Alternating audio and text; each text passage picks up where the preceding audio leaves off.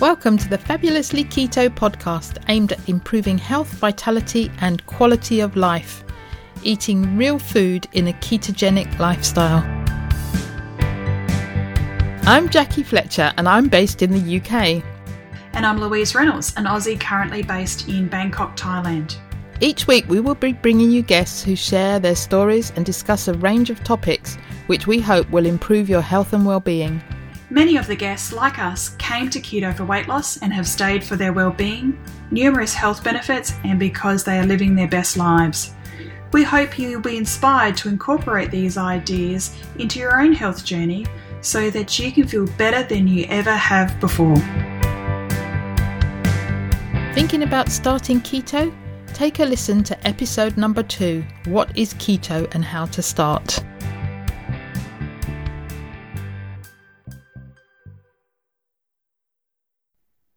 Welcome to episode 133 of the Fabulously Keto podcast.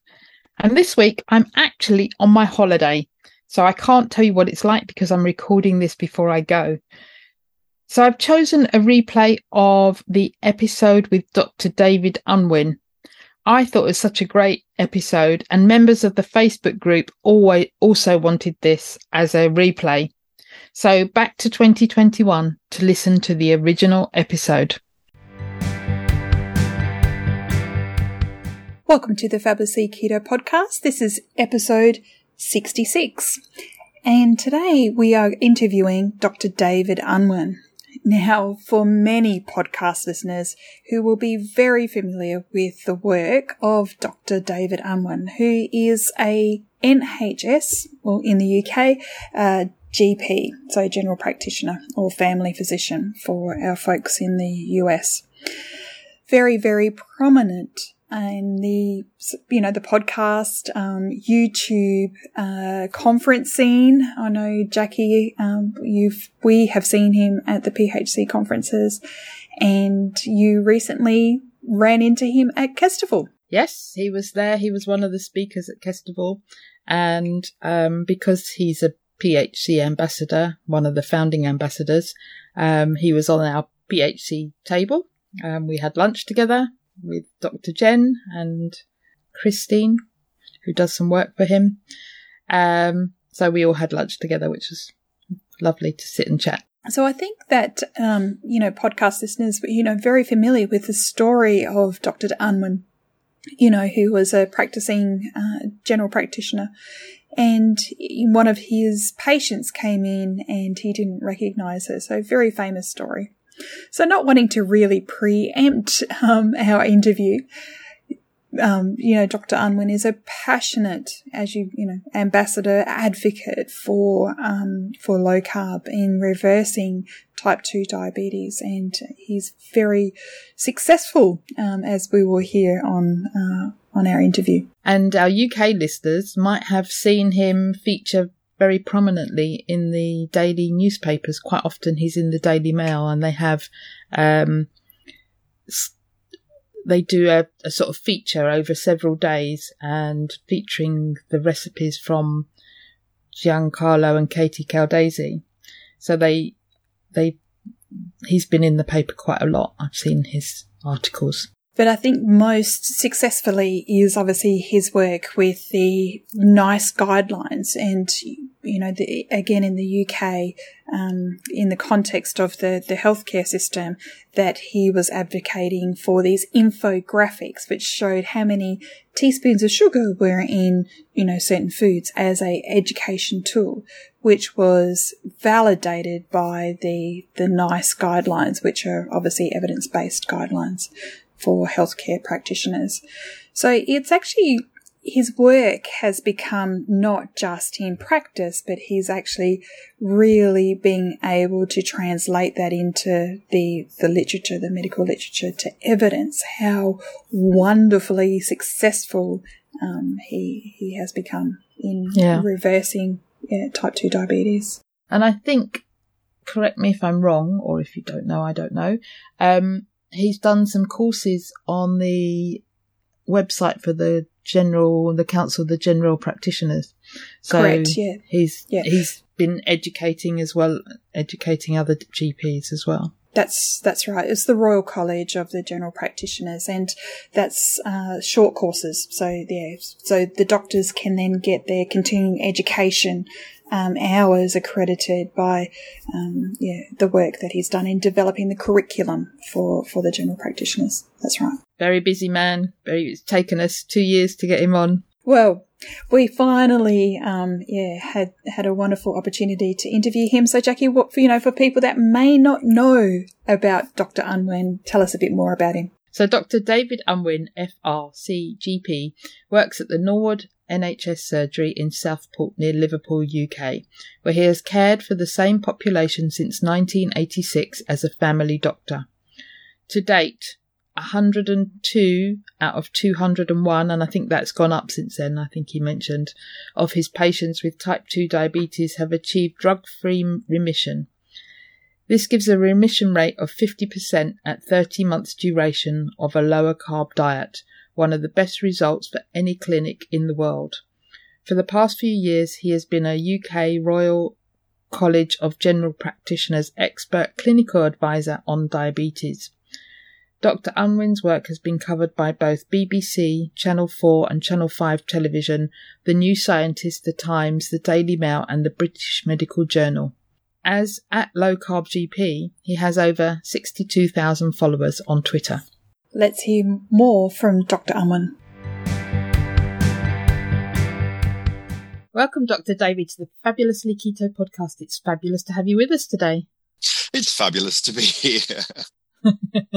we made it after so long. Yeah, you've cornered me at last. You've cornered me at last. Yeah, I, I attacked you in at Kesterville, didn't I? You did. You did. so, for our listeners, we always ask, where in the world are you? Where am I? I'm um, about a mile away from the Irish Sea. So as I look out of that window there, uh, the countryside stretches away. It becomes a marsh and it's full of geese and wild swans. And I live on a farm in the middle of the countryside. And uh, I've got lot. We have sheep and geese and hens and a cat, and also for those of you interested in Australian wildlife, I have a, a pet blue-tongued skink sitting in the kitchen. So there's your wow. It's a reptile about that about that big, and it eats cat food. there you are. We'll start with well, not a lot of people know that. No, we, feel very privileged. Yes. Yeah, I I'm did, sharing that. Yeah, I did see a beautiful picture of. Um, we've had had your lovely wife, um, Dr. Jen Unwin, on yeah. yesterday on Twitter with your cat. So, could you tell me, is it a Birman? You've got a Birman cat? Oh, it's beautiful. Yeah. So this it is a Birman cat, mm. and so I have three children, and when they get to be ten, if they learn to touch type, their gift is the pet of their choice. So they can have any pet they want. So my daughter picked a parrot, and then Edward, when he was 10, he wanted to have a cat and he, he researched really carefully the best cat in the world. And his opinion, it's a Birman. And I must say, uh, they have blue eyes. They are they are so good with children. And also, we never have any mice. And in fact, the cat will catch rats and even rabbits and drag them in. In fact, the cat caught, I was awake at four in the morning because the cat was murdering something. So, yes, we do have a Birman.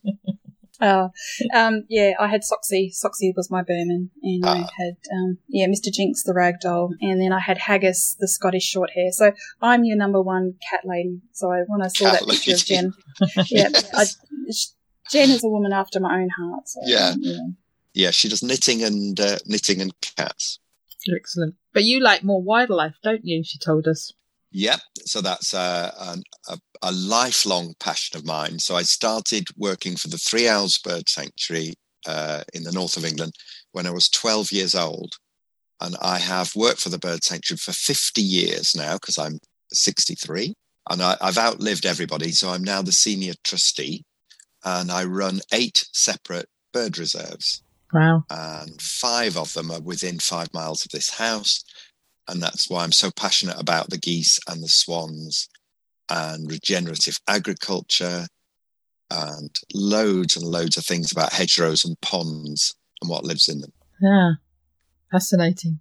but how did, how did David the bird the bird lad get into into medicine? That seems to be an okay, interesting. Yeah. Yeah, that's right. So I really was the bird boy, and my bedroom was full of little creatures and tanks, and I was rearing baby animals. And you know, I, I really wanted to be a vet. I really wanted to be a vet. But the horrible reality is it's actually it's harder to be a vet than it is to be a doctor. And I wasn't clever enough to be a vet. Isn't that hilarious? So your vet is probably cleverer than your doctor. I couldn't get into they they said at school they they were brutally honest and they said david you're never going to get the grades for veterinary science you need to think again and my mother was very kind she said you couldn't you have animals as pets you know as a hobby why do you have to earn money from animals? Why don't you know? Why don't you do medicine and then use the money you make from medicine to do the wildlife thing? And in a way, I have.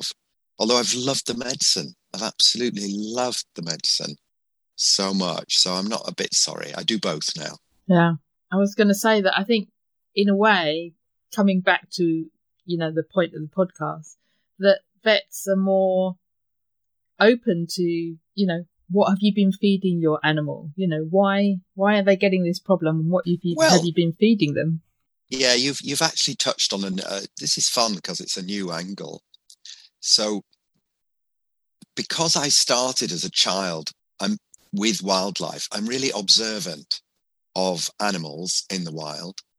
And one of the early things that really puzzled me for years was so if you observe wildlife, it always looks healthy, doesn't it? You know, birds always look great. Dolphins in the sea look terrific. You don't, and, and then compare that to what you see in any town or city in the developed world. Do those animals, those human animals, do they look healthy? No, they don't. They really, they're not shining. A few young people look quite healthy, but on in on average, by the time people get to 30, they don't look like healthy animals. And this mystified me and fascinated me uh, from very early uh, as a doctor because I am observant and I observed this. And I thought, why is why are the human animals all looking so unhealthy? And a related question is uh, quite an interesting one. So, because I used to run a bird hospital and we looked after sick animals and birds, the big question is how do you keep a heron? How do you how do you give it what it needs for a, a healthy life? Or a gannet? Or any unusual animals? So the same question applies. So if you were to have a pet human being what would be the perfect way to keep that human being healthy and happy? And i think in there you've got an interesting s- sort of slant on medicine and that's been my lifelong thing is if I had a human pet, how would I keep that human animal really happy mm. and healthy? Because when I look around me, the human animals are not happy and they are not healthy. And I, I have noticed in my life as a doctor. So I, I, I was a young doctor in 1986, and now I'm an old doctor. So that's many years. And during that time, I would tell you that health has deteriorated a lot, really a lot. Um, I, will give you an example. So we, we, we did an audit of all the people in my practice with type 2 diabetes in 1986. Uh, this is a practice of 9,500 people. There were 57 individuals with type 2 diabetes. Fast forward, we've now got 473 in the same population. So I've got an eight-fold increase in the people suffering with diabetes. Yeah. In my lifetime. And every practice I know and every country that I've ever visited around the world has a similar problem. And uh, alongside that, um, people with really severe obesity in the practice were very rare in 1986. There were hardly any of them. And now my waiting room is full of, of people who did, who were rare. So then they're, they're now, they're sitting there in their fifties with walking sticks. they're suffering with morbid obesity and all of the back pain and all of the self-esteem problems and all of the suffering and i see uh, this avalanche of suffering and it has changed and one of the worries i have is when the old guys like me have all died out nobody will remember a time when healthy humans were much commoner much common you know when i was a child there was uh, only one fat kid in the entire school. I remember his name. I won't say it in case he's listening. There was only one fat child in the entire school. And also, I didn't know, I'd never heard of diabetes. There was nobody I knew with diabetes. And in fact, there was nobody with asthma either. Nobody. And so the world has changed. And as I say, my first of all, I just thought, well, it's funny because they don't look so good compared to animals. And, and then it was like, why? So I, I'd got nothing but questions mm. and no solutions until about 2012. I had no, all I was, I was just troubled. Any street just worried me. You know, if you're a doctor, you never, you never, you're always working in a way. If I, I'm very sensitive to unhappy people and very sensitive to sick looking people. Yeah.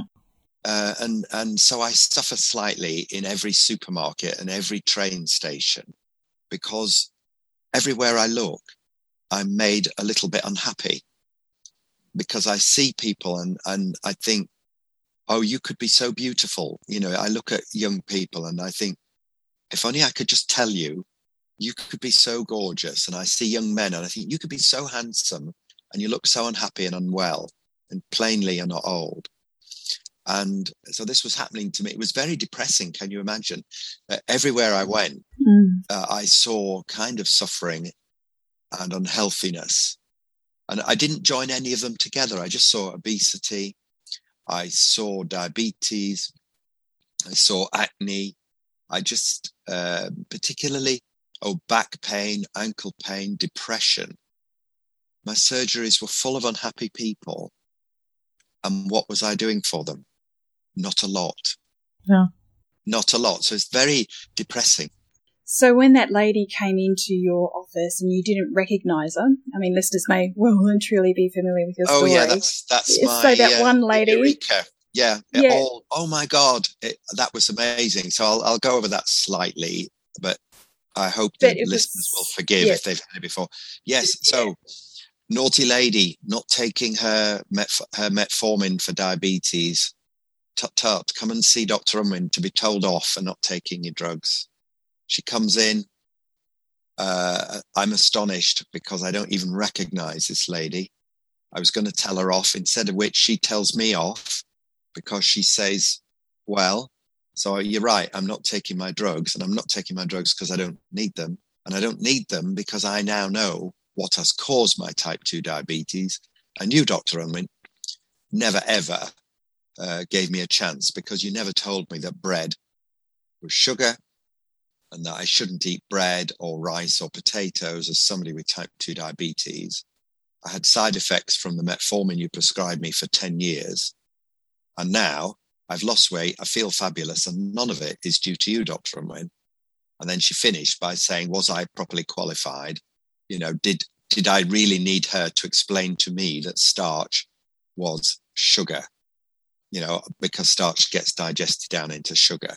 And I was, I was scared witless because uh, she was a, a, an angry, powerful woman.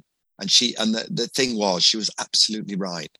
How depressing you know, I'd been asleep and, and she was right to be disappointed in me. And I was wide awake and listening and learning from that person. And I owe her a, a lot. And all the people I've now helped, I'm kind of trying to make up for the 25 years when my response to so many illnesses was more prescribing.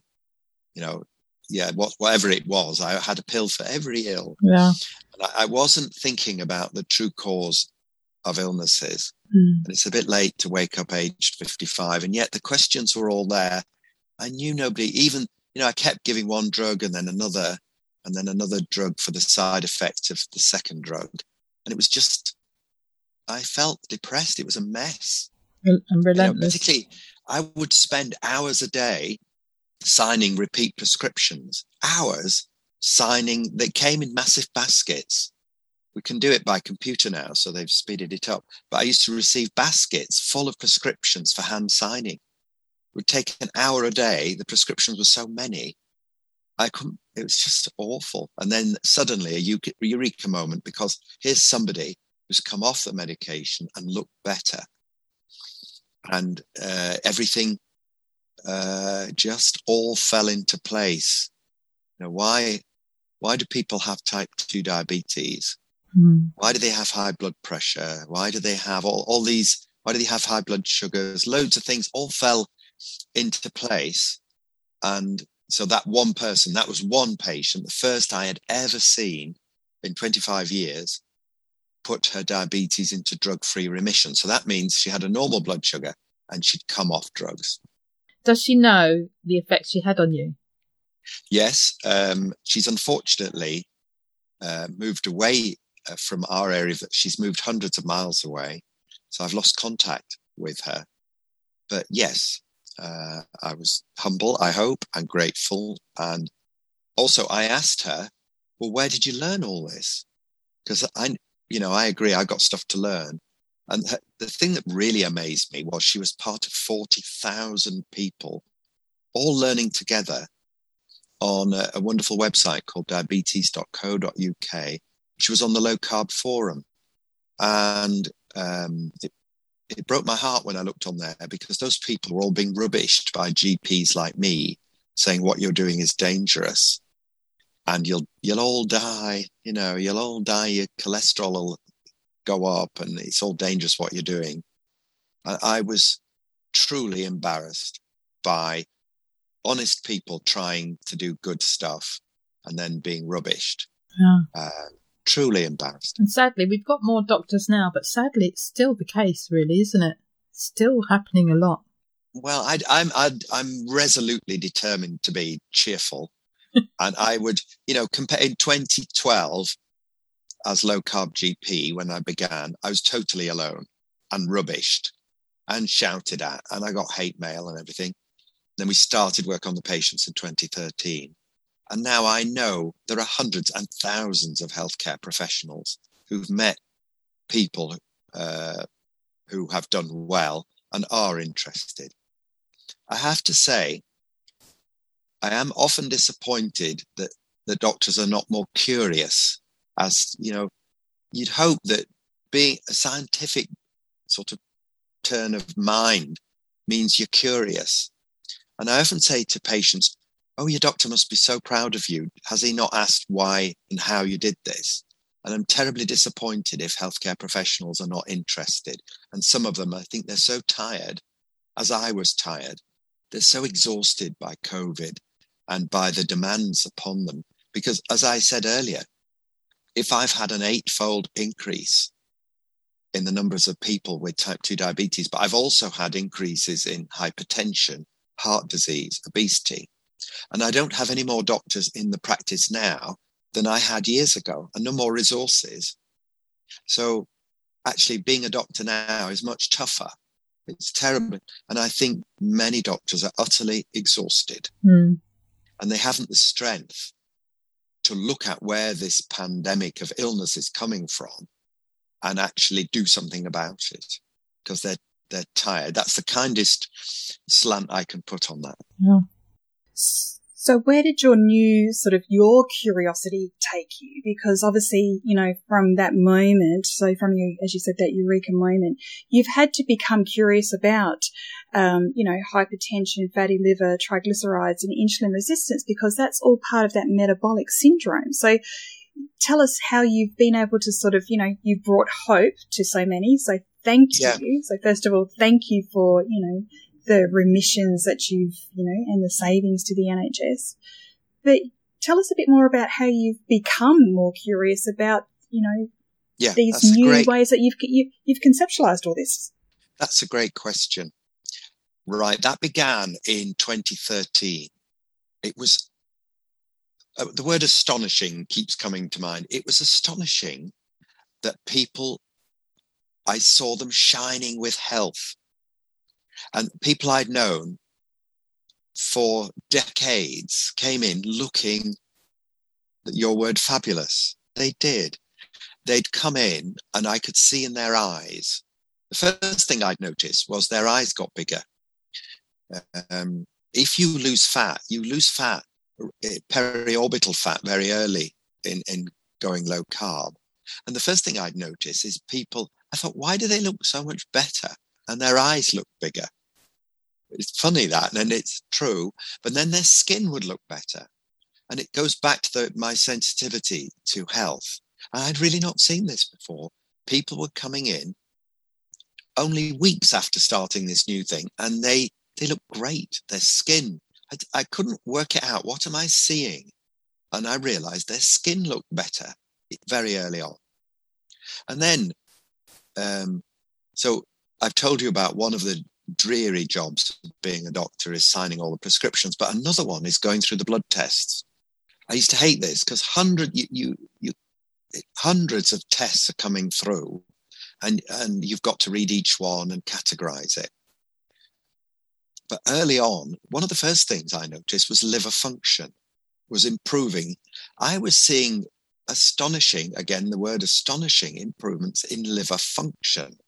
People, uh, uh, I'll give you uh, an example. I had one lady whose liver function was three times the upper limit of normal. So she was three times worse than normal, and she had been for 10 years. And I had referred her to two gastroenterologists to be told off for drinking. And she didn't drink. Mind you, I thought she was drinking. I thought she was fibbing. And she said, No, Dr. Unwin, uh, for heaven's sake, I don't. Will you stop asking me about alcohol? I do not drink. This lady, within a, a very short space of time, for the first time in a decade, had normal liver function. Again, I'm astonished. And she looked wonderful. So I was so intrigued because all these different things were happening. So we were, I were finding liver function improving in weeks. I was finding triglyceride levels. So just for the for the listeners, triglyceride is a, a cholesterol. It's one of the, you know, when we don't just measure cholesterol, we measure a thing called the lipid profile. And a lipid profile is your cholesterol, different types of cholesterol, and also triglyceride which all of which are implicated in heart disease. Triglyceride terribly interesting because it it doesn't respond well to statins. So doctors everywhere have a bit of a problem with triglyceride because we don't. Well, I used to, I didn't really. People would they'd have a treble normal result for triglyceride, so a level three times higher than normal. And it's a bit of a problem for doctors because we don't know what to do about triglyceride because statins don't salt it. So I didn't really, I used to fudge it. I didn't really, I'd say, hmm, you, you, probably need to eat less fatty stuff and exercise more. Shall we? Let's do the, the blood test again in a year. So I was kind of fudging it. And I think if we're being honest, doctors everywhere fudge those triglyceride results.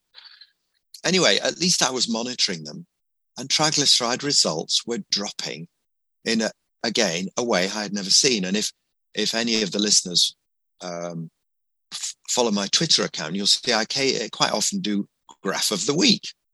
So this week's graph of the week is somebody whose triglyceride is the best it's been in 15 years. And that is because they've gone low carb. So it's all becoming like a really intriguing puzzle. So I was finding uh, liver function rapidly improving. I was finding. So when you say liver function, would that be um, Okay, a sign a sign of um, fatty liver disease. Oh, you've opened another can of worms there. Well, I didn't you see in those days. I didn't even know about fatty liver disease. Isn't that dreadful? So we have this. We have a thing: fatty liver disease, non-alcoholic fatty liver disease, now affects a quarter of everybody in the developed world. Wow. So again, for the listeners, one in four of everybody you know has fatty liver disease. It's absolutely, I've checked on this and it's really true. In fact, I checked in the practice. When I read that, I read it in the British Medical Journal and I thought, this can't be right. So uh, my practice is computerized and I can search on everybody's liver function. And sure enough, when, when we got when we audited the, the liver function of all of my patients, a quarter of them have abnormal liver function. It's true. And that was another puzzle. I didn't know why. I didn't know it was fatty liver then. So that the, let's just enumerate the pieces of the puzzle that I was facing. So you're right. All quarter of all the when I'm going through the blood test, a high triglyceride, really common. I'm going through the blood tests, abnormal liver function as represented by a gamma GT or some of the other liver enzymes. So often wrong. People with high blood pressure, and there's a there's an epidemic of that. People with fat tummies, the, the central obesity that is linked to eight different cancers, also rising exponentially uh, type 2 diabetes rising exponentially. So you can see why I was so depressed looking in primary care at my patients. All of these problems, and with it, anxiety, depression, poor self esteem, poor skin, acne, lots of things. And so, first starting with that lady, and then so many of these things on the first, so there were 18 volunteers at the beginning went low carb with Jen and I, the first 18. And we explored this together. And then the results so the triglycerides improved, the liver function tests improved. Speaking personally, I had a real mystery because I used to have uh, moderately raised blood pressure and uh, I didn't want to be a patient. So I just worried about it, but I didn't do anything. I just monitored it from time to time and then tried to forget it. And really, I was supposed to go and see a doctor, but I didn't want to be a patient and I didn't want to take medication. So I ignored it. Isn't that stupid? Anyway, I ignored it. But here's the weirdest thing I found that within a few weeks, if I stood up too quickly, I felt really dizzy in the practice and I needed to hang on to the desk because I thought I'm going to fall over. And I did my blood pressure and it was like a teenager. So I'll give you an example. My blood pressure used to be 160 over 90 quite re- quite often. And then I'd think, well, you're probably a bit stressed in the practice. But one day my blood pressure was 115 over 70. I didn't know that was possible. I hadn't had a blood pressure like that since I'd been a medical student. But also, the patients were noticing the same thing. Some of them were um, had high blood pressure. And some of them I had to actually stop the medication for high blood pressure because the blood pressure was too good. So this is really intriguing. And there was more. Uh, so I, I, at that time, despite being a bit heavy, I was a kind of fattish bloke that did running. Um, uh, and uh, I found that I needed to increase my salt intake because if I didn't, I got really bad cramps, muscle cramps. And my cramps were so bad that I used to wake Jen up because I would shout in my sleep in pain and have to leap out of bed and hop around the bedroom. It's hilarious, you know.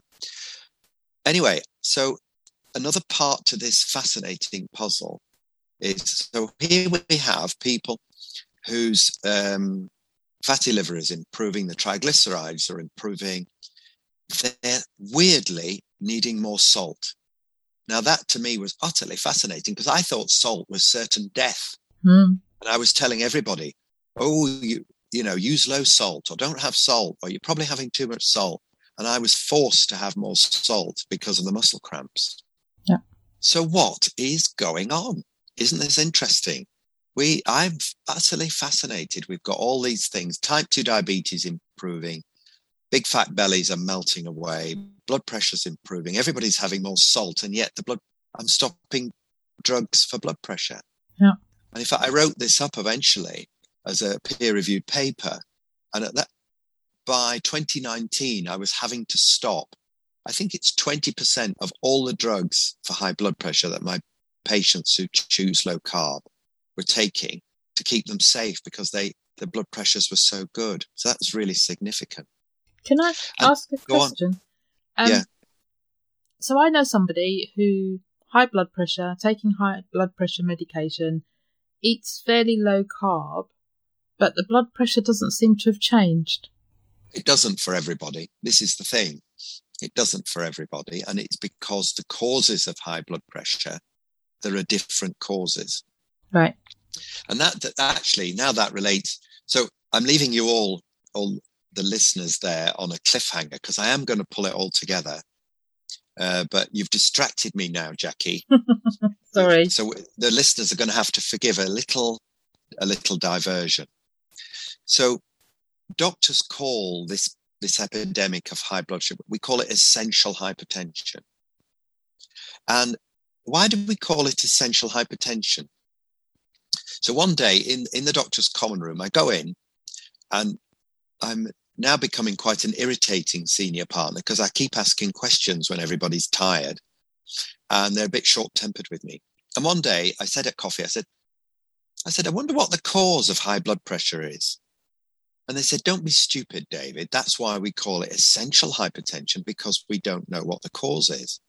And I said, well, but you know, this, this is one of the commonest causes of mortality in the whole world.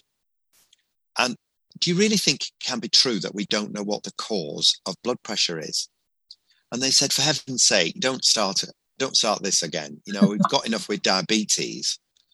And now you're on about blood pressure. And it's, it's true, we call it essential hypertension. And I used to explain to patients, we call it essential hypertension because we don't really know what the cause is. But do you know that isn't true? We do know what the cause is for many people, and it is linked to diet and it is linked uh, to insulin. So I'm going to put you all out of misery now, and I'm going to link together. So let's see if I can do it. Let's link together big fat bellies, fatty liver, high blood pressure, type 2 diabetes, and triglyceride. So let's see if we can link all of those together. Uh, and this, this linkage, by the way, took me about probably four years of puzzling and examining and going back into the literature. And a lot of it we've known since 1933. We've actually known a lot about of this and it's all to do with insulin. And insulin pulls the whole thing together. So let's let's let's let's talk the physiology of insulin. And i hope uh, you'll find this interesting. And i hope it helps listeners understand what's underpinning so much illness. Mm. so insulin oh it, it's the it's the master hormone the master hormone. It's got a finger in every pie. It's doing a lot of things but uh, one of the most important things it, it does is keep you safe in terms of blood sugar. And that is because a high blood sugar damages the lining of your arteries. So a high blood sugar very rapidly, it's called the glycocalyx, which is the delicate lining of large blood vessels and small blood vessels. So high blood sugar rapidly damages the lining of your large blood vessels, which causes this is the link between diabetes and strokes and heart attacks. A high blood sugar damages the small blood vessels of this is your eyes and kidneys, which is why we're we're so worried about the eyes and kidneys in um, in diabetes. So nature always knows best, and I, I knew that as a child in nature, everything is for a reason. And part of the fascination of biology is, is working out why uh, things are as they are. There's always a reason. And insulin is there doing a vital job. It's there to, you eat too many biscuits, that blood sugar needs bringing down and fast, because otherwise, very rapidly, within hours, you're starting to damage the glycocalyx, the delicate lining of your arteries. So the first question is, well, what does insulin, what does it do with that sugar? And I often say that to patients. Well, if, if insulin gets rid of blood sugar out of the bloodstream, where does it put it? Because Jen has taught me that questions are more powerful than statements because you cause people to think. Mm. And it's really key to get my patients to think. Oh, and let's try and get doctors to think as well. So, where does insulin put that sugar? Well, we know some of the answer, don't we? Insulin pushes sugar into muscles. But what if I eat more biscuits than I need to run around? And if, let's be honest, I did eat more biscuits than I needed to run around, insulin has to get rid of that sugar. And it is pushing it into my belly fat, where it gets turned into more fat. And that's why I had middle age spread, age 55. My waist was expanding. I thought, well, isn't that normal? Don't all people, as they get older, get a bit of a big tummy?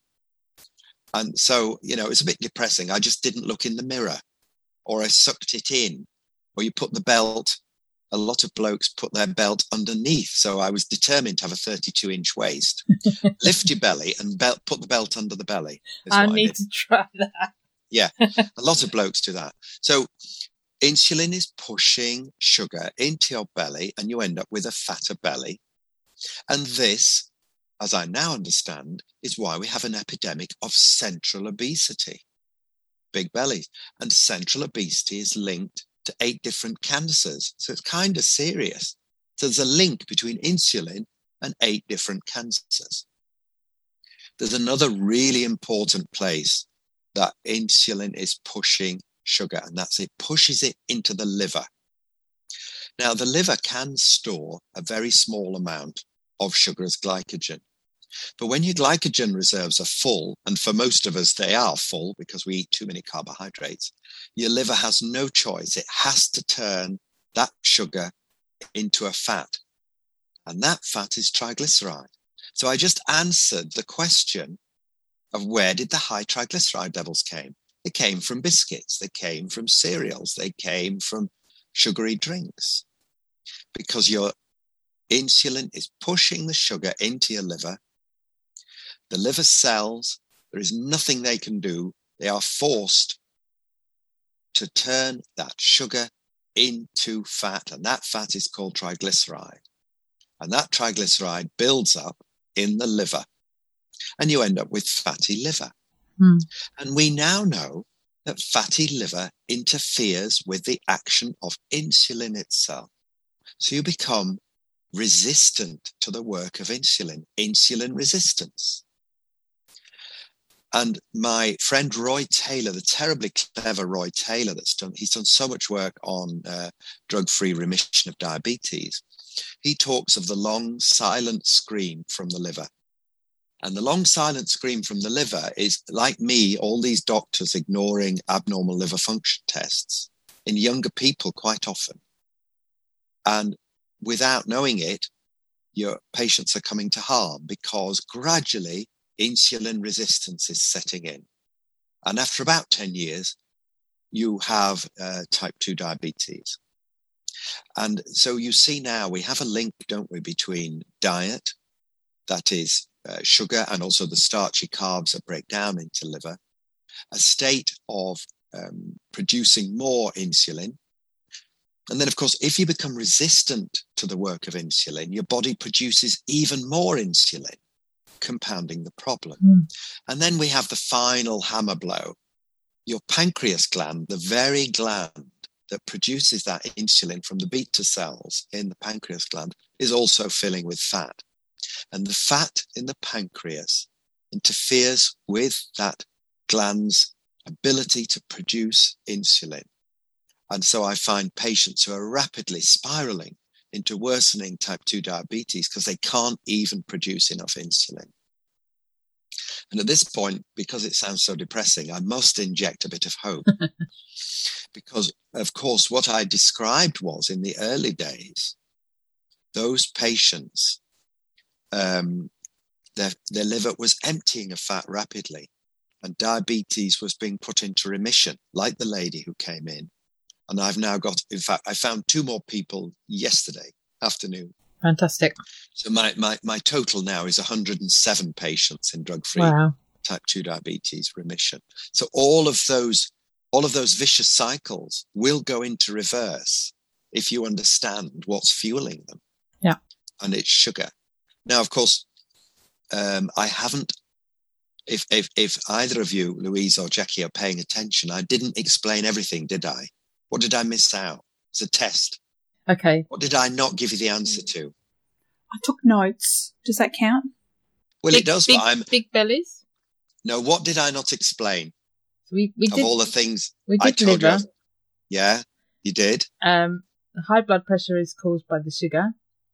The No, I didn't tell you how. So that's what I have Oh, okay, explained, okay. have I? Oh, no. To be fair, Yeah. you said it was the glycocalyx, and you said it damages the Yeah. lining of the Yeah. small of the blood vessels. but that so doesn't that doesn't explain blood pressure. So it does explain it does explain damaged arteries, but I've got something else to explain. I Oh, okay, need yeah. to explain. You don't yet understand the role of salt. You don't know why my patients needed more salt. Well, that was for you the don't cramps. really- No, you still. I'm going to help you. Don't worry. You don't. Un- why? Why was my blood pressure improving? And why did why did the salt not make my blood pressure worse? yeah. Well, Jason Fung says Yeah. that when your insulin, because obviously when you went low carb, your insulin was sort of lowering, and Yeah, yeah. your kidney kidney function was improving. So in your in your sort of distal tubes and your loops of Henle, you were actually um, improving your filtration, and you were obviously losing salt, Okay, and that's why your blood pressure was going down. all right. You're three quarters of the way there. I'm Oh, astonished. right. Well Yes. done. You get Louise. You get the house point, and Jackie. I'm so sorry. Louise is winning. Of course. She's the It was only because of Jason, because it was it was Jason Fung that told me. that. Okay, right. Let's- let's- So let's get back to the the real nitty gritty, and and and there's some wickedness in this. So here I am, utterly fascinated by why is blood pressure improving and why is everybody needing more salt? And you know, isn't salt certain death? Well, this is odd, isn't it? So I discovered. So I um, I got together with a professor of cardiology and also a very well known cardiologist uh, it's called Scott Murray, who's really interested in preventative cardiology. And I discovered by searching that we have known since 1932 that insulin causes the kidneys to hoard salt. So one of the other effects, I told you there was lots of them. One of the other effects of insulin is to cause the kidneys to hoard salt. So, a high carb diet is a high insulin diet, and you're hoarding salt. And that salt, fluid follows salt, so that you cause fluid retention. And these are the people feeling bloated, the number of people. And these are the people that lose. The other thing I didn't tell you was how all my patients, including me, were having an almost embarrassing weeing loads of urine when you first go low carb. You can't believe it. I had one guy lost five kilos of weight in a week. I had two patients who I reversed their heart failure because they went low carb. And it's because you go low carb, your kidneys suddenly start getting rid of the salt and the water and the fluid overload, the chronic fluid overload, which is one of the causes of blood pressure. There are others as well, is all put into reverse. And you get another virtual, virtuous cycle. I've got, I had one lady, I'd been giving her super strong water tablets called Frusemide for 14 years. And I could take, again, her blood pressure too low. I took her off. She didn't need Frusemide anymore because, and the scandal is scientists have known since 1932 that uh, insulin causes renal sodium reabsorption and hoarding of salt. And in fact, that work has been built on, if, if any, 20, no, my, it was the 2019 paper on blood pressure that I wrote with Professor Brady and Scott Murray. It's open access, and all of this is there for anybody in, interested. But there are countless papers developing this theme of insulin and blood pressure and sodium reabsorption. And many of the drugs that help blood pressure actually work on this. And it's a bit of a scandal that we haven't just helped people stop eating biscuits and sugar because not everybody, but in, I find many, many people, their blood pressure improves. And we have known for so long. And calling it essential hypertension is a, is a whitewash because many educated doctors do know uh, that diet is a, a important, and we are um, we're blaming the wrong white crystal. Yeah, we're blaming we are blaming salt for what sugar did, which is the title of one of my talks. We are blaming salt for what the sugar did. When you cut back on the sugar, I now need a lot. I enjoy salt, so I have loads. I have to have salt. Otherwise, I get this feeling dizzy when I stand up too rapidly thing. Jen has an incredibly, Jen's usual blood pressure is about 90 over 50. That's really low. Wow. So she has to have a lot of salt to maintain her blood pressure. Yeah. And um, uh, um, a lot of people with low blood pressure uh, also have headaches, which Jen and, and more salt helps with the headaches, which is a completely other story. I've definitely found that more salt helps with my headaches. Yes. Yeah. Sometimes I can yeah. just take some salt and it will go away. Not always. Sometimes it's a yeah. migraine. But yes. sometimes if it just feels like it's not a migraine and just a bit of a headache, yeah, salt will do it. That's interesting about insulin causing the kidneys to hold salt because my understanding was it was the carbohydrates that did it. But is no, there, is actually, there... yeah, we just dig down. It, it's the insulin, and as I say, insulin it, it's a it does so much. It's also a growth factor. So insulin is an important growth factor. And that might be one of the interesting links between insulin and cancer. Yeah. Because maybe if you have too much of a growth factor, isn't cancer an overgrowth? And as uh, it's well known um, that there is a link between central obesity, insulin, and eight different cancers. So, One of them is breast cancer. I was going to say, can you can you name the eight cancers? Oh, I can try. I'll name some of them. So, some forms of breast cancer, colorectal cancer is another one, and that's definitely increasing in my practice. And I'm I definitely see it in people with. I can think of some very sad cases uh, of people with central obesity. I think prostate cancer is another one. I think renal is another, possibly thyroid, and I can't remember the others.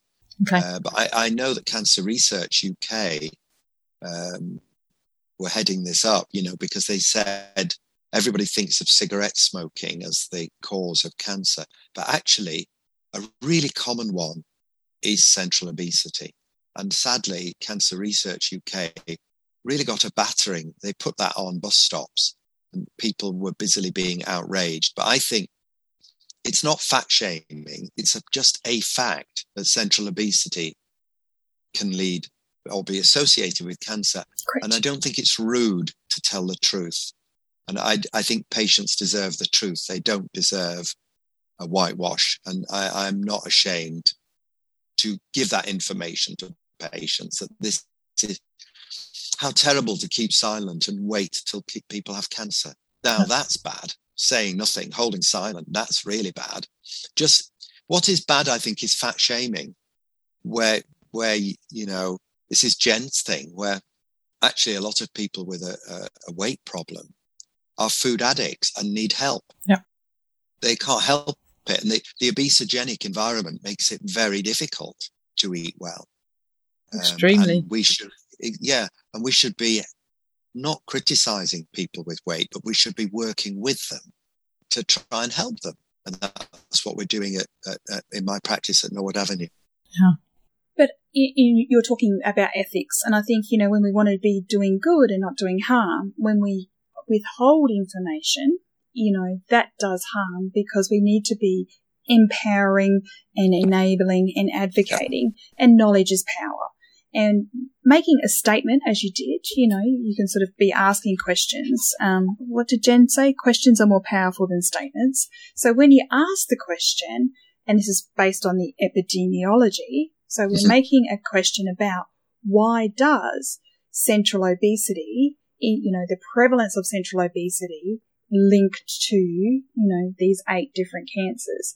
And that invokes those, that curiosity. And that's when you're sort of going, well, let's go back to the root cause. Yeah. You know, the root cause, if we get back to the insulin, it's all about the insulin, then let's do something about it. Yeah. And we can actually strengthen, you know, as you've done in your practice, we've strengthened your, um, your patient's personal skills. And that's what you're doing. You're promoting the health. You're enabling and strengthening your local community. And, you know, you have successfully this week, you know, 807. You have changed 807 oh, people's lives by I'm reversing. So it's 107. Oh, sorry. 107. 100, it's still, a, it's still a lot, but it, it's 100. Okay, it's a lot. I've only got, I've only got, so, but what it is though, it's 20. So I've got 473 people on, in the diabetic register. Right. So that's actually 107.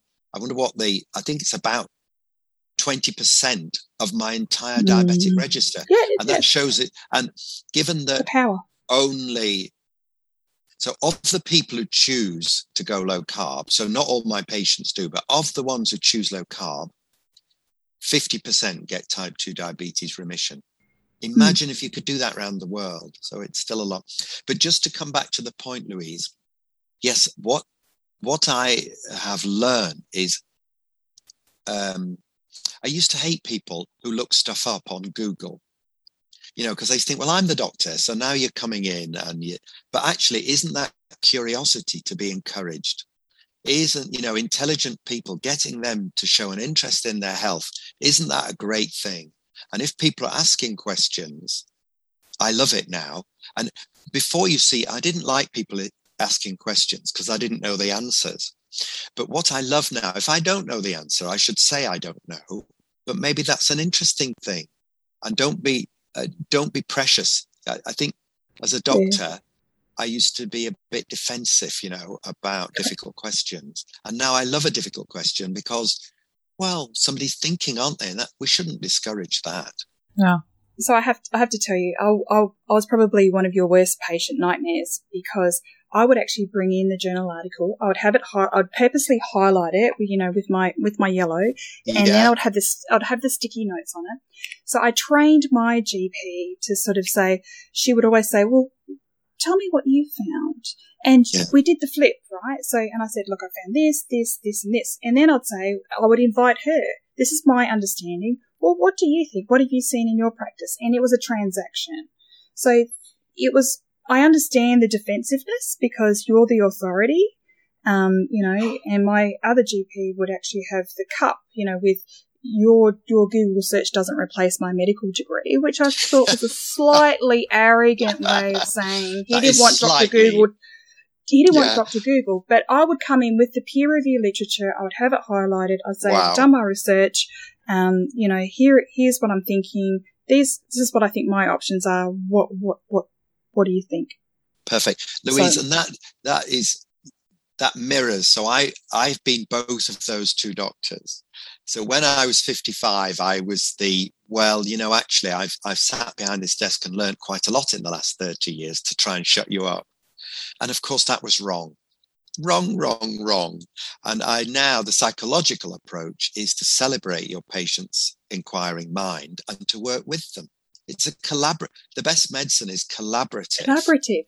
Yeah. But I think, but I think it, what was, I just didn't want to be taken as an idiot. You know, yeah. I mean, I have my own insecurities. You know, I mean, I have a PhD. I'm clearly, you know, I have deep knowledge in one area. I know stuff. I know a lot of stuff about a little area, but I just didn't want to be taken as an idiot. And I wanted to be able to have that collaborative approach to my health. This is my health we're dealing with, and it was important that I be taken seriously. Yeah, you brought something really interesting there into the discussion, and that is what are clinicians for? So, what is it that I have that's of any use? And experience is useful. And I, I also think here, here we come, I want to develop a new theme, which is to what are academics for? Mm. And I, um, I feel there has been an imbalance. So, really, when we think of evidence based medicine, we should be looking at a sort of wonderful uh, cooperation uh, between uh, patient experience, which is valuable, and valid. So, if it works for one patient, so if you have one person, that woman whose diabetes was put into remission, you shouldn't rubbish what she did because that's valid. It worked. So that's patient experience. Uh, I call it the black swan. They exist, and therefore you can't argue your way out of a black swan. They do exist. Not all swans are white. if you find a black swan, you can't, once you found one black swan, you know they exist. So that patient's experience was a black swan, and she shouldn't be ignored. Uh, she should be listened to. But then we also have what are clinicians for? I am a very accurate observer of the human condition because I've spent all so all my working life watching very carefully. By the time you've walked into my room, I know whether you're sick or not. I'm telling you, I, I mainly do. I've only got to see you for 20 seconds and I can sift out the sick animals from the, the very healthy animals. Mm. So I'm a very good observer. And I think that's what I bring uh, to the, the party as sort of, well, what's common and, and what works? But we come to the academics. What are they for? Well, they're for testing hypotheses because they understand scientific method, testing hypotheses. But I believe what has happened is we've, we've, we've all got disjointed over the years. So the, the academics have got separated from the clinicians. And I remember there was uh, a huge meeting at Swiss Re in Zurich, uh, a massive meeting. And we were trying to look at uh, what could be done about the about the chronic ill health. And I was trying to be helpful, so I stood up and I said, I asked the speakers, "What do you think clinicians can do to help in the epidemics of diabetes and obesity?" And a professor answered me, and he said, "David." Unfortunately, there isn't really much you clinicians can do at the moment until the academics have kind of sorted out what's going on. How wrong he was. Yeah. How terrible. And this is the disjoint between not listening to clinicians. And actually, Roy Taylor wrote to me, and it's to his credit. He wrote to me and he said, I am so sorry about the answer that you got because, of course, I notice things. And my, my, the last 10 years of my life, I have published papers on what I've noticed and what works. And you should, uh, um, what works and audit. So auditing clinical practice, keeping data. Data is power. Data is powerful. And if there's one thing I have done correctly, because I was uncertain at the very beginning whether what I did was dangerous or not dangerous, I kept very careful records. And they are computerized and they can be interrogated. And the, the result has been the paper, the peer reviewed papers which are incredibly popular. And that information, that data, the audit of ordinary clinical data is equally as important as, as what some of the academics do. I'm not saying more important, but it's equally important. I think it's a yin and yang situation. We need the academics, but we also need interested clinicians keeping data. Yeah. And I noticed what happened was I used to look at the journals and there was nothing in it that was relevant to my experience. They were writing stuff that had no relevance at all. And I think we've wasted uh, many years, you know, thinking about cancer, thinking about high blood pressure. We've become obsessed with the drugs as the answer to everything because the drug companies have funded the research. Yeah. And there's been a disconnect between the patient experience, like the First Lady, and in a way, like Louise and you, Jackie, a disconnect between the patient experience, the clinician, and the academics. And what. I'm trying to do is reach out. So all of my papers are co-authored with a professor. So I have found some very enlightened academics who are really interested in real world data and value it. Uh, and, and, out of it has come the 107 patients who reversed their diabetes. But now, doctors all over the world are replicating my work. And another really important point about evidence based medicine is the question is um, okay, you've got your black swan, that's one, but can you replicate that work? And can you know, I've now got 107, so well, that's quite good. But can other clinicians replicate my work? And so recently we, we've had some um, uh, doctors who've written peer reviewed papers like mine replicating yeah. what I do. And that means we're onto something. definitely. I mean, we we interviewed um, Dr. Ruth Tapsell, and she's oh, followed in your footsteps. Well, isn't she lovely? she her. is lovely, and um, I, these younger doctors give me hope. Yeah, because, like I say, if if I, when can I rest? You know, when can I work on my reserves? I it, it's so tiring. Yeah. Uh, this it's it's kind of 10 hours every day every day that i need to do an hour and a half twitter every day and these young ones like ruth and there are others as as as well um, david oliver is another gp i would highlight and um, is that neil and he's double barreled neil something jones anyway Ooh, don't know that uh, we're all on google groups together and there's hundreds of us yeah so um, I was going to say because you said um, earlier on about when your generation, di- our generation dies out. yeah. When I when I when I snuff it, or, or or stops working in yeah. the well, just generally, we won't see those slimmer people because we have become so accustomed to seeing larger people. It has become the norm. Yes. I forgot where I was going with this.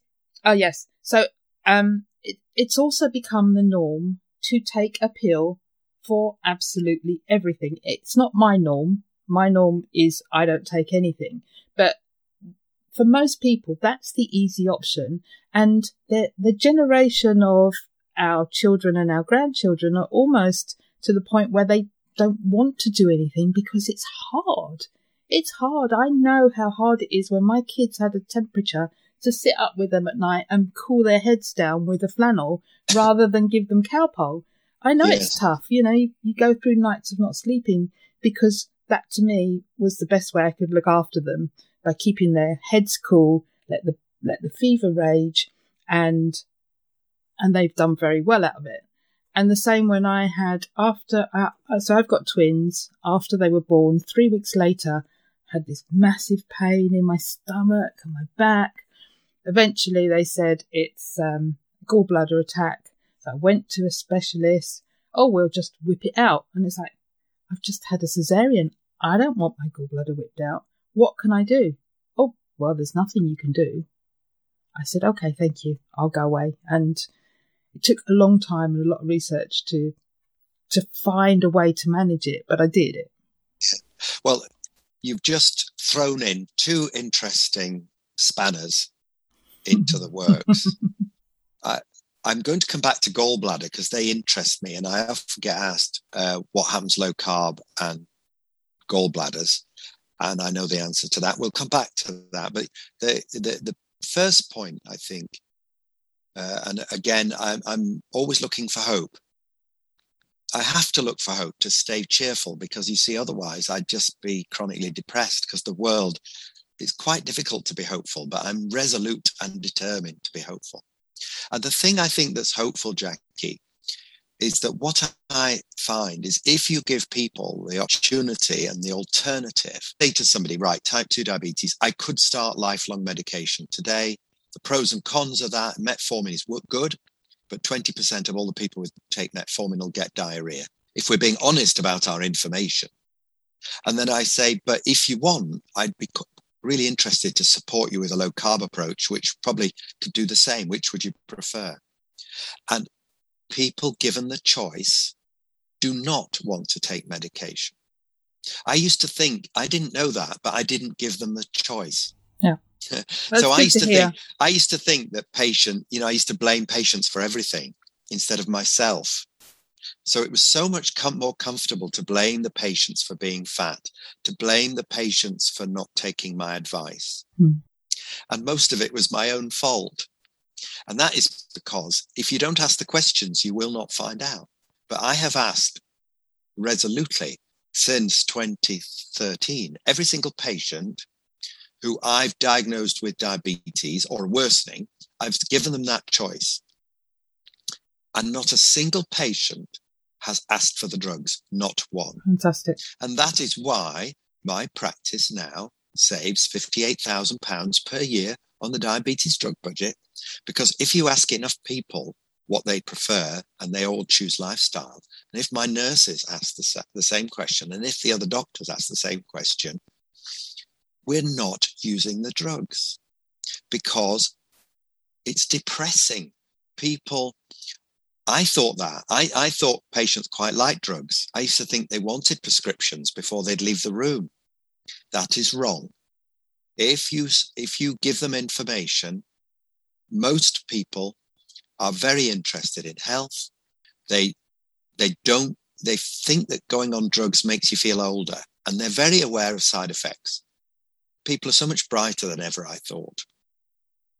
So that um, what you what you feel is um, is is actually a prejudice and not true because I've done it now. And every single person, not one, not a single one, Good. said, "Give me the drugs." Good. Isn't that wonderful? Is that has that filled you with hope, Jackie? it has. now? It has. I, I like that. Good, good. Let's come back to the gallbladder because I did f- promise you that, didn't I?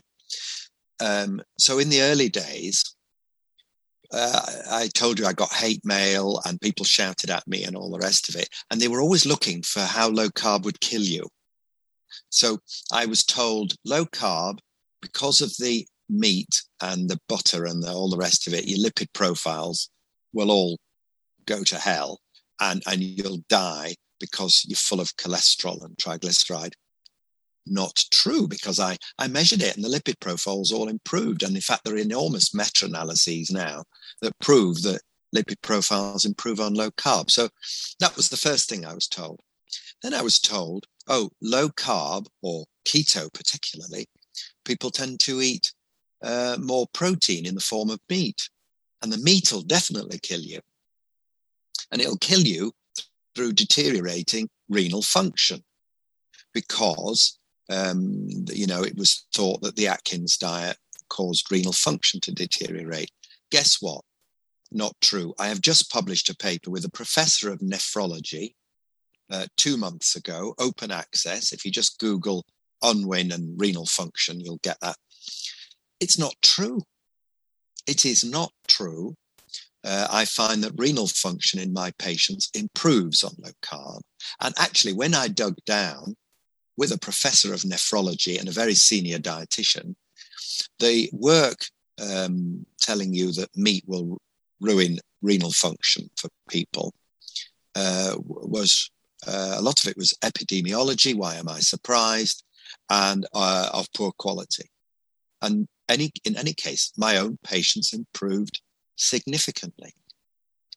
So my detractors are constantly looking for ways that low carb will kill you uh, you know, so they sometimes they hit upon bad breath as a oh or constipation. Actually, constipation not true.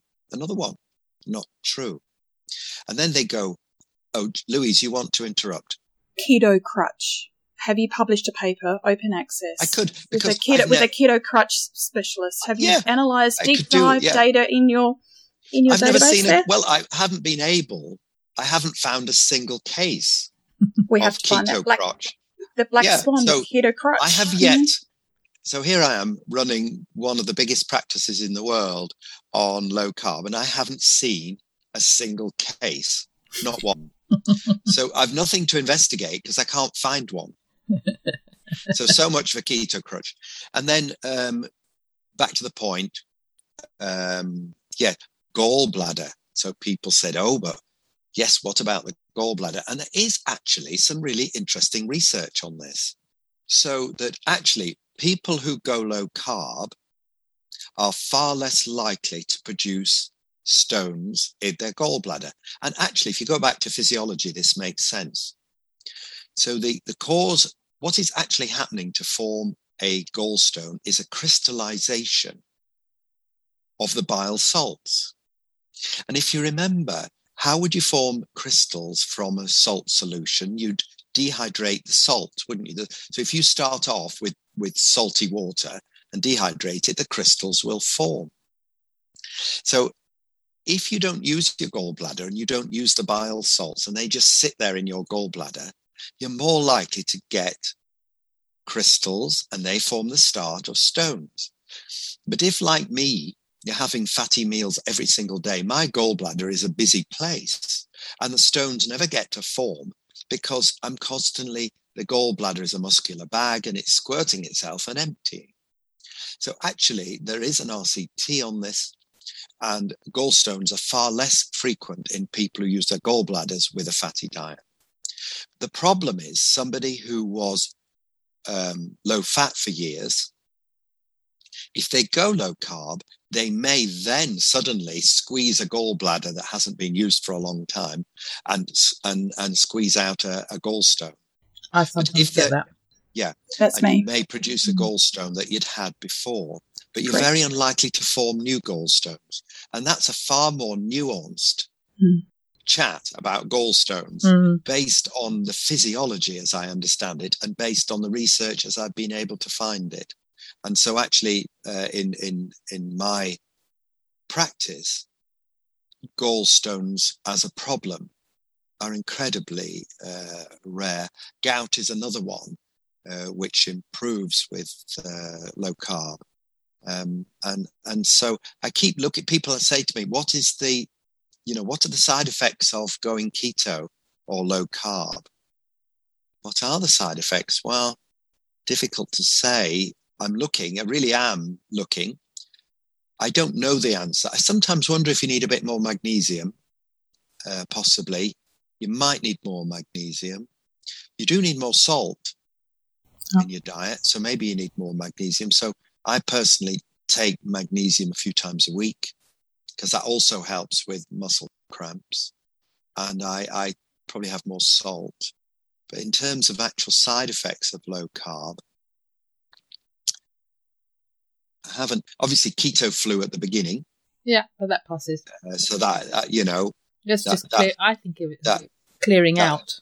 That passes, but most of the side effects of going low carb for me and most of my patients have been improvements. I think one of the one of the big things, and this this this links in with Jen's work, is as she would say, um, you know, it's simple but it's not easy, and and we Jen and I are really interested in our failures and the people who don't do as well. But they, on the whole, they nearly all don't do well because the basic problem is carb addiction, and they're struggling to do the thing they know they ought to do, and then they feel bad about it. Mm. And hmm. that's why Jen is trying so hard uh, to look into how do we help people with with carb addiction, uh, a condition which I'm told uh, doesn't exist, which is hilarious when I'm hmm. seeing people every single day. How to contact me? Low Carb GP on Twitter please follow me, that kind of thing, because it helps. Because why why do I do this? Am I an egomaniac? Well, maybe I am. I could be. But the reason I, I, I do the Twitter thing is actually having a large Twitter following brings with it political power. Um, it's, it's as true as that. So that because I have, I think, about 65,000 followers, um, on occasions, if I ask to see the Secretary of State for Health, I have been to Parliament. They they will listen to me, so it gives me influence, um, and and um, that is really helpful. And the more followers I've got, the more influence I have, and it it actually means I can the papers I write because I can use Twitter as a vehicle to um, get those papers out there. You know, it's a great shame to write a paper and nobody read it but the editors are interested in how many people read my papers. And the answer is a great many. And that means it's getting progressively easier to publish papers because the journal. So I, I get about 30 emails a day saying, Have you got a paper? We'll take your next paper. And that is showing the power of Twitter and social media for actually changing. Uh, and, and it's making it easier for other low carb people to publish papers because they see their popular papers. They, they can smell what sells. And low carb is interesting. And social media, so powerful. This is a grassroots revolution with people like the lady who spoke to me at the beginning and like you two. Um, uh, it's a grassroots revolution of intelligent people interested in what works. So following me on uh, Twitter is your is your best thing. Yeah. Uh, what do you want now? Some top tips. Three top tips. Oh, can I do three? I, I think um, seeing yourself as an interesting, never see yourself as a problem. You know, I used to see patients as problems. And if you go through your life seeing problems everywhere, you you you'll become depressed if you're surrounded by problems. I try and see things as interesting puzzles. You know, how much better that your doctor thinks of you as an interesting puzzle to be worked out rather than a problem. Mm. But that can also apply to your own body. So try and see it as instead of I'm so depressed, I hate myself, I'm, you know, I'm fat, I'm unattractive, all of that. If you can try and see it, well, I wonder why, and that idea of curiosity, see it as a puzzle. Yeah. And that leads on to I see myself as a lifelong experiment. And and so I, you know, I, I went low carb with the patients just out of scientific inquiry. I thought, how I'll do it and see what happens. And then, of course, I'm amazed. And that I'm continually refining what works for me because diet is an individual thing. Diet, no, no two people have an identical diet. Jen and I live together, but we don't have the same diet. And so each of us needs to refine what works for us. Yeah. So I know I need magnesium about two to three times a week. I know that if if I'm speaking, that stresses me. And I've learned that if I'm stressed, I need more magnesium. And I've noticed that through getting muscular cramp when I'm doing a tour in Australia or wherever, because public speaking stresses me and I mm. need hmm. more magnesium. So I'd say to people, notice what works and, and do more of it. Be yeah. a scientist, observe. Each of us can be a citizen scientist and observe what works and do more of it. Maybe keep notes. How do you get your feedback? How will you know that you're better? So is it that your waist, you know, what are you measuring? As scientists, we ought to measure stuff. So are you measuring your waist circumference? Because that would be a good thing. Are you weighing yourself?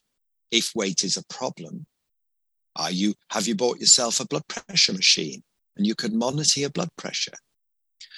Or are you in touch with your inner self? Do you know when you're miserable and short tempered? Do you know when you're overtired? But can you recognize when you are your best self? Because there are many different factors in that could help you be the best. Do you remember me asking right at the beginning? And this is a good note to finish on the question of how to keep that pet human. That pet human is you. You are the animal you keep. And, and you should think about what are the factors that make you your best self. And I know I need a certain amount of rest. I know I need to socialize. I need to value my family. I need to tell stories because I like telling stories. I like to be creative. I like to work in nature. I like to go outside. I need to take exercise to stay sane. And then again, in my diet, I know that if I cheat and have sugar, I become anxious and fretty. I've learned that. So all of the listeners can be citizen scientists and think of themselves as a lifelong experiment because you change as you get older and you'll find uh, I can't exercise now as I could uh, when I was younger, but I still exercise, but in a different way. I need more rest. I've noticed I need more rest. So each of us can be uh, ho- hopefully interested in what works and flexible to do things differently. Mm. Yeah, and constantly looking and exploring. So, if you've got time, where where do you see yourself going now in the future? Oh gosh, that is an interesting question future. It's a bit like, should I write a book? I don't know. Then everybody will say, oh, he's just doing it to make money. So I don't, and also it takes a long time. I think the next thing, I, I can tell you what I am doing. I can share with you what I'm doing. So I'm still learning from my data. And I think it's really interesting to say, can I predict who will benefit by, you know, who will get type 2 diabetes remission? That's science starts with interesting, asking interesting questions.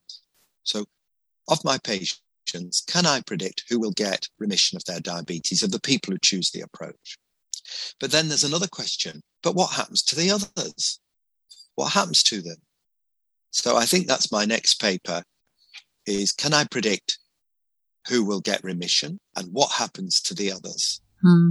And I think that, and also another question is, well, does, does age do, oh, how do older people do or younger people? Or no. does it matter how long I've had type 2 diabetes? So I quite, I'm actively, that's the very next thing. So I've got a Zoom meeting with my wonderful medical statistician, Christine uh, Delon.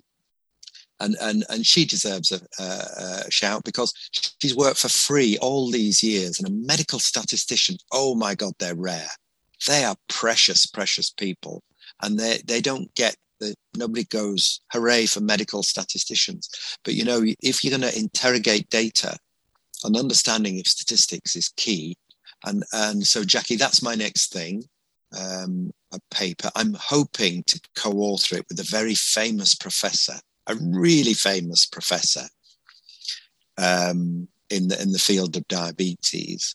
And Jen, of course, will co-author it with me to have a look. And I think Dr. Simon Tobin, is my partner mm. and the current senior partner in the practice, I now work for him. so I, I trained him and now what comes around goes around and I'm I'm an employee and I work for him. So that's my next thing. Excellent. Sounds thank wonderful. You so, thank much. You so much yes. for joining us and for your time today.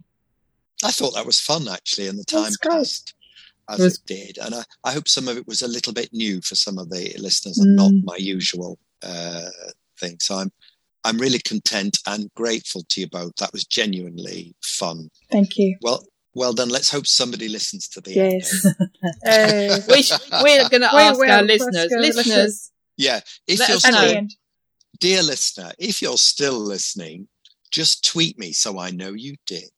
okay, I'm going now. Can I go? May okay. I? Yeah, you thank go. you. All right. Thank you. I love bye. that. Bye bye, everybody. Bye. Bye. Bye. Bye.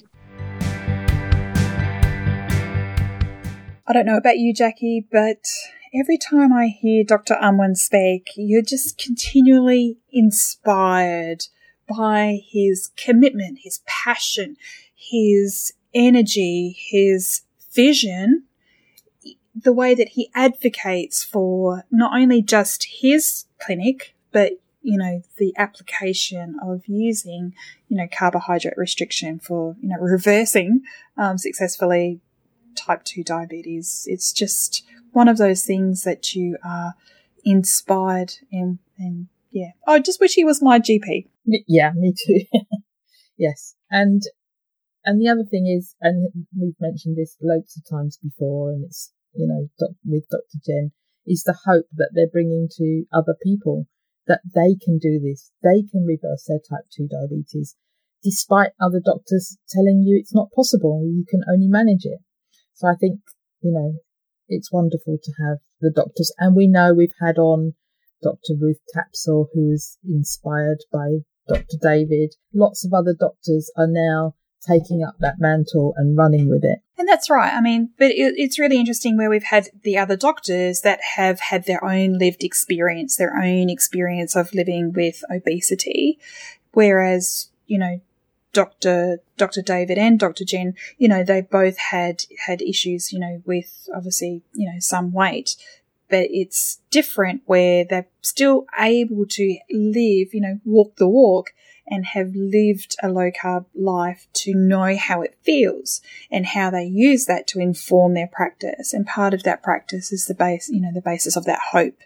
And it's the hope that really drives that success as well. So coupled with, you know, restricting carbohydrates in a low carb, you know, way, but it's the hope of, you know, being able to play with the grandchildren or to be able to, you know, walk without being breathless or, you know, being able to, you know, see hope in that way. It's just really inspiring as well. Mm, yeah. And I think, you know what, what gave me hope from talking to him was that he was mentioning that most people, given the choice whether they take a lifestyle action or take a medication, most people are choosing to take the lifestyle way rather than um, just medicating, which gives me hope because I just see Julian and he's just, you know, he's the medication route. Don't doesn't want to make any changes to his life. So it's good to hear that there are other people out there who are who are taking the, the other route. The non medication route, and which really speaks to the de-prescribing. And we know from our good friend Graham Phillips, you know, the, the pharmacist who doesn't like to, you know, like to deal with drugs. Gave up drugs. Yeah. yeah, the pharmacist gave up drugs. But it's with that hope, as you mentioned, you know, the fact that Dr. David has seen an eightfold increase in his in his practice already since 1986 that that's actually, you know, that's a lot of hope to give, you know, and prescribing hope, you know, that you can make a difference by making this particular change in order for you to be able to, you know, have pay, be pain free or, uh, you know, play with the grandchildren or be able to walk around the block and not feel breathless. That's, that is a really great intervention. And all the while he is saving the NHS money, you know. Loads, loads of it. Mm-hmm. But it's not only that, it's also the fact that he's um, advocating through the PHC. He's giving his time to the Royal College of General Practitioners.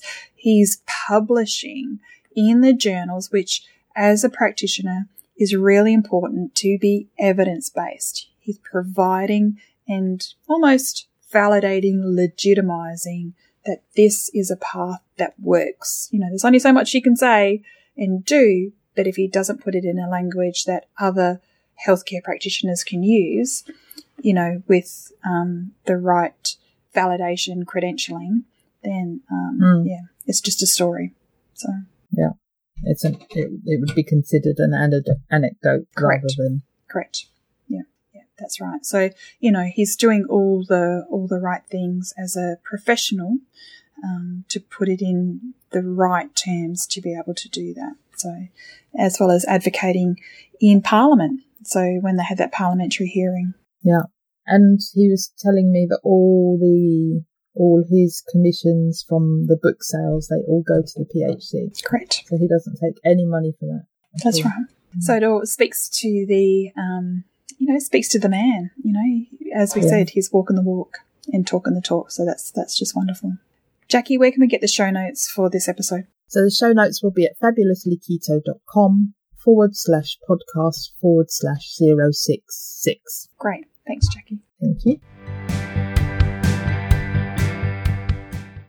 So you can see the show notes in the original the original page as mentioned in the out the original outro, or you can go to fabulouslyketo.com forward slash podcast forward slash one three three.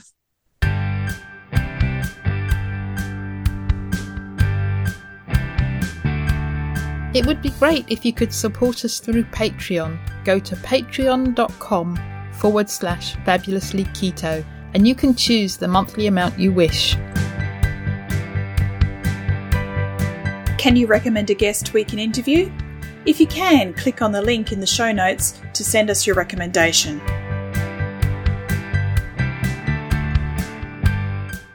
Would you like to join our Facebook group? Search for Fabulously Keto on Facebook. Our Facebook page is called Fabulously Keto and you can follow us there. Or you can follow us on Twitter. Our handle is Fabulously Keto. Or follow us on Instagram, Fabulously Keto1. Did you enjoy the show? Let us know you listened by tagging us in your Insta story or Instagram post using the handle Fabulously Keto1 and the hashtag TFKP. All the links are on the website and in the show notes. If you haven't subscribed to the podcast, click the subscribe button. Reviews help us to be found and reach new listeners. Please leave a review of our show on your preferred podcast listening platform. We appreciate you taking the time and read them all. Disclaimer The information in this podcast is for informational and educational purposes only. Nothing in this podcast can be taken as advice. Whether our guests are doctors, healthcare professionals, or not, they're only sharing their own opinions and stories, and this does not constitute a doctor patient relationship. It's always best to seek professional medical advice should you wish to make any changes to your current medication or treatments. Also, speak to your own doctor if you have any concerns about your health or you wish to make lifestyle changes, especially if you're taking medication.